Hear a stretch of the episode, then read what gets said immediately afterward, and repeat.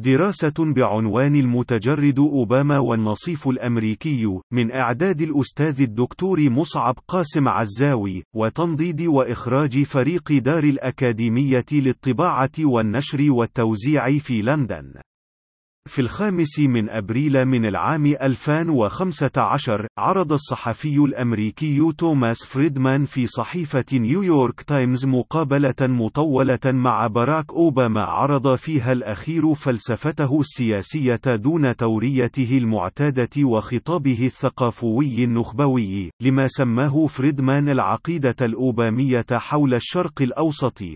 وهي في حقيقة الأمر فلسفة النخبة الحاكمة في الولايات المتحدة الأمريكية كممثل فعلي لمصالح المجتمع الصناعي، العسكري المالي في الولايات المتحدة وشركاته العابرة للقارات، والتي تمثل الحاكم الحقيقي في الولايات المتحدة، بغض النظر عن التزويقات والديكورات الشكلية لخطاب الحزبين اللذين يتبادلان الموقع في سدة الحكم في الولايات المتحدة دون أن يغير من حقيقة كونهما وجهان لقطعة نقد واحدة، لا يغير موقع أي منهما في سدة الحكم أو المعارضة من حقيقة تكاملهما في تحقيق الدور الوظيفي المطلوب منهما ممن يحركهما، ويضبط إيقاع اللعبة التي يتبادلان الأدوار التمثيلية فيها، وتتلخص المحاور الأساسية للعقيدة الأوبامية حرفيا كما وردت في المقابلة السالفة الذكر، ودون أي اجتزاء مخل أو خطل في التعريب يحرص كاتب هذه السطور على عدم الوقوع فيه لأسباب منهجية موضوعية غير قابلة للتغير، بالمرتكزات الأيديولوجية والاستراتيجية الآتية، التي نوردها باتساق مع ترتيب وردوها في المقابلة مقابلة موضوع هذا المقال.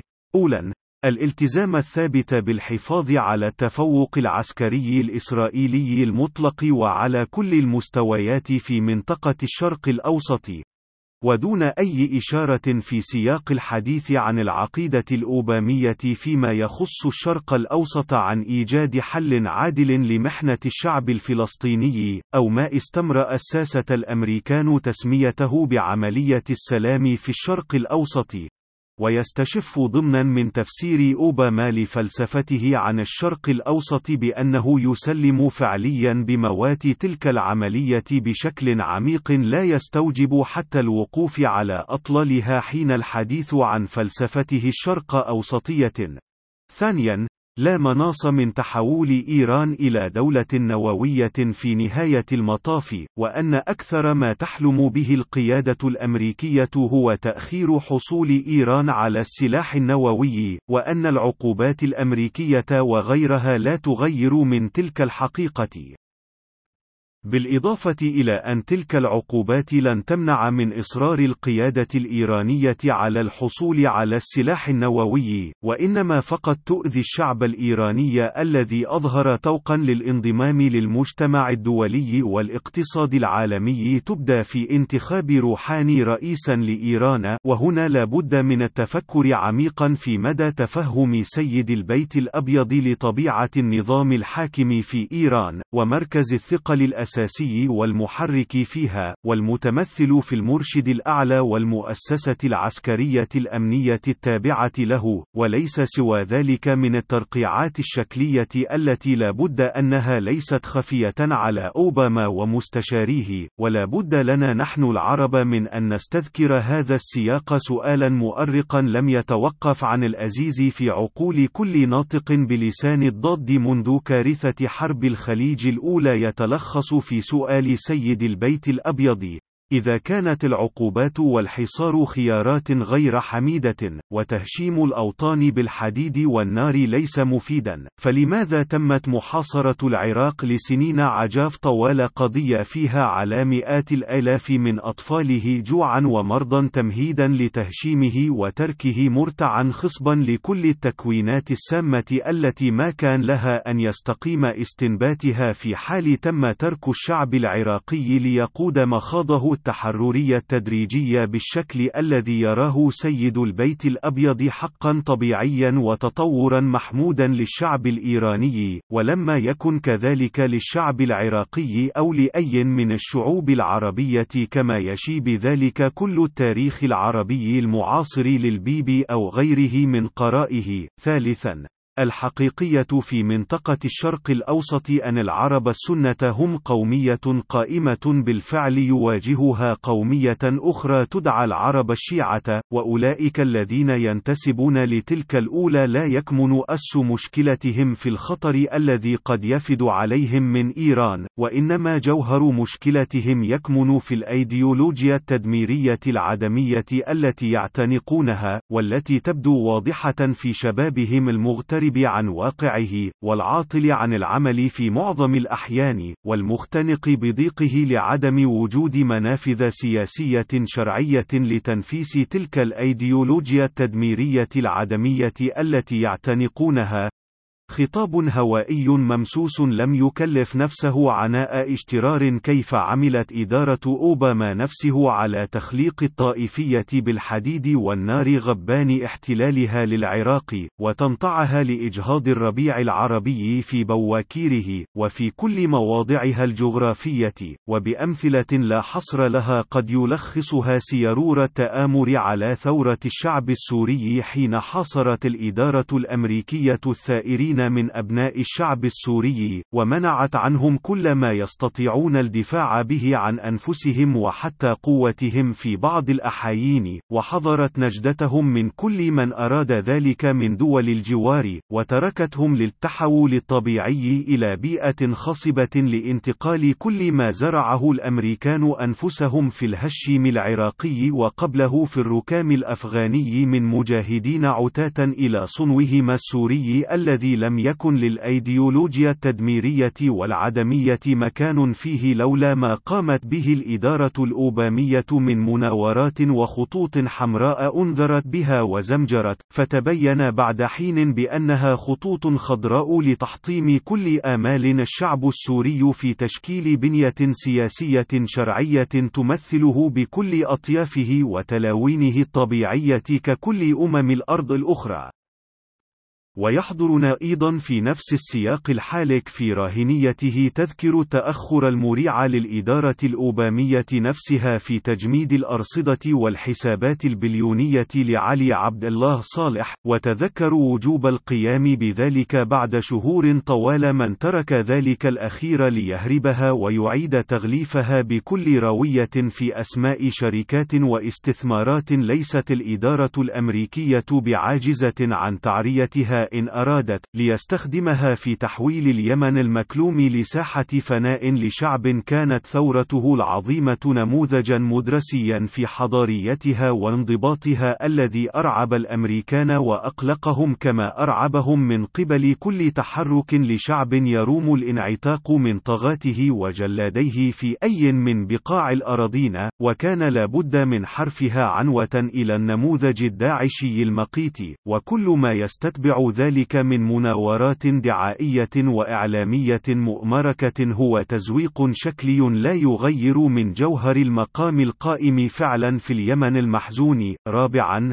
علاقة الولايات المتحدة مع العرب السنة يمكن اختزالها في أن الأمريكان على استعداد لتقوية قدراتهم الدفاعية تجاه الأخطار الخارجية، ولكن دون أن يكون ذلك مشروطا بكون النفط هو مصلحة استراتيجية ثابتة للولايات المتحدة، فهو لم يعد كذلك، وهذا الواقع يستتبع تشجيع الولايات المتحدة لحلفائها من العرب السنة لاستخدام جيوشهم البرية لحل مشكلاتهم الإقليمية وخاصة في حرب مفتوحة ضد نظام الأسد.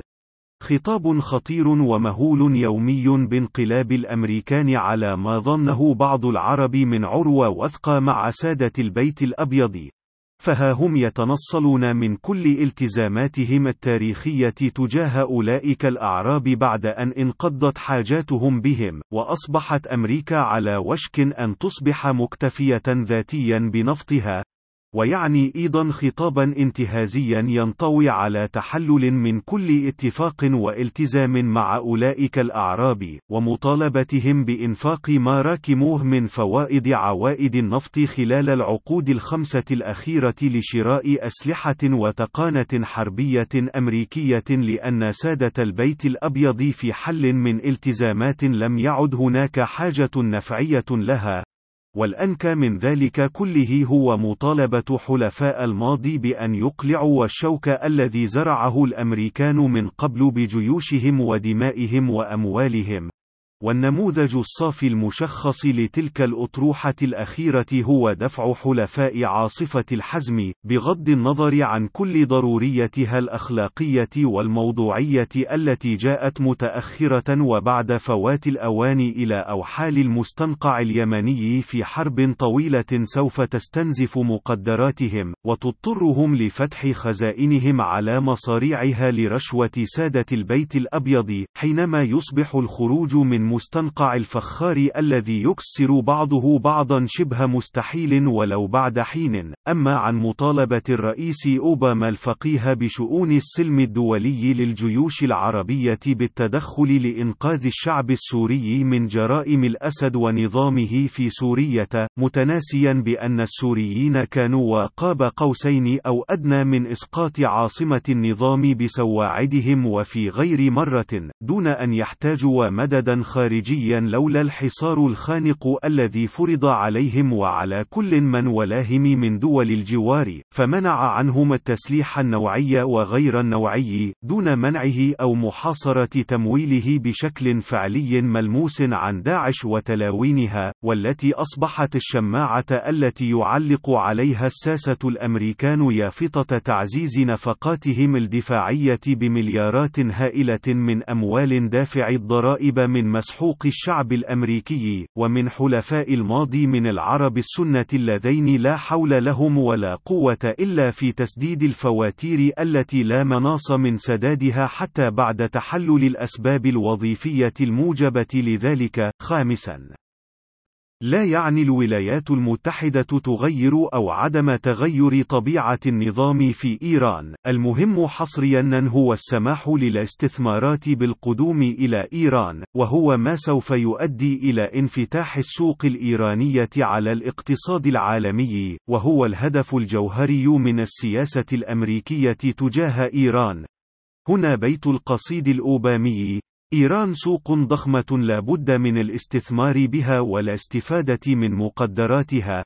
فلما يعد هناك أرض في هذا الكوكب إلا وقد استنزف ثرواتها المجمع الصناعي، العسكري المالي الأمريكي مشخصا بالشركات العابرة للقارات التي تدير الولايات المتحدة والنظام العالمي الرأسمالي المعولم من خلفها، والقليل منها الذي لا زال غير منخرط في ذلك الأخير، لابد من الانقضاض عليه كإيران، وكوبا، وحتى كوريا الشمالية.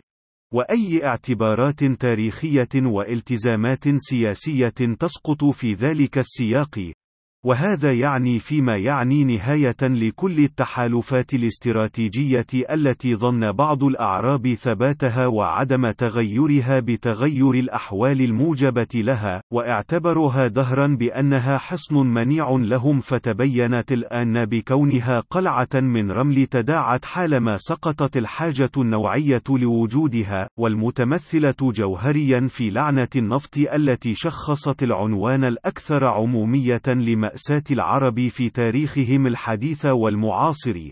نعم ها هو الفقيه أوباما يتجرد بلغة غير ملتبسة كعادته الثقافوية من كل التزاماته التاريخية ويسقط النصيف عن حقيقة السياسة الأمريكية تجاه العرب وأرضهم وحيواتهم ليظهرها ليس كما بدت متجردة النابغة الذبياني بحسنها وألقها وإنما بعورتها الصرفة وقبحها الانتهازي الخسيس الذميم وإذا كانت الحال على هذا هذا النحو من الفظاظة والفجاجة والأسى، فهل بقي للعرب سوى أن يقلعوا الشوك الذي زرعه الأمريكان بأيديهم وأيديهم فقط؟ ولا طريق إلى ذلك سوى بالانفتاح على أبناء الشعب العربي أنفسهم.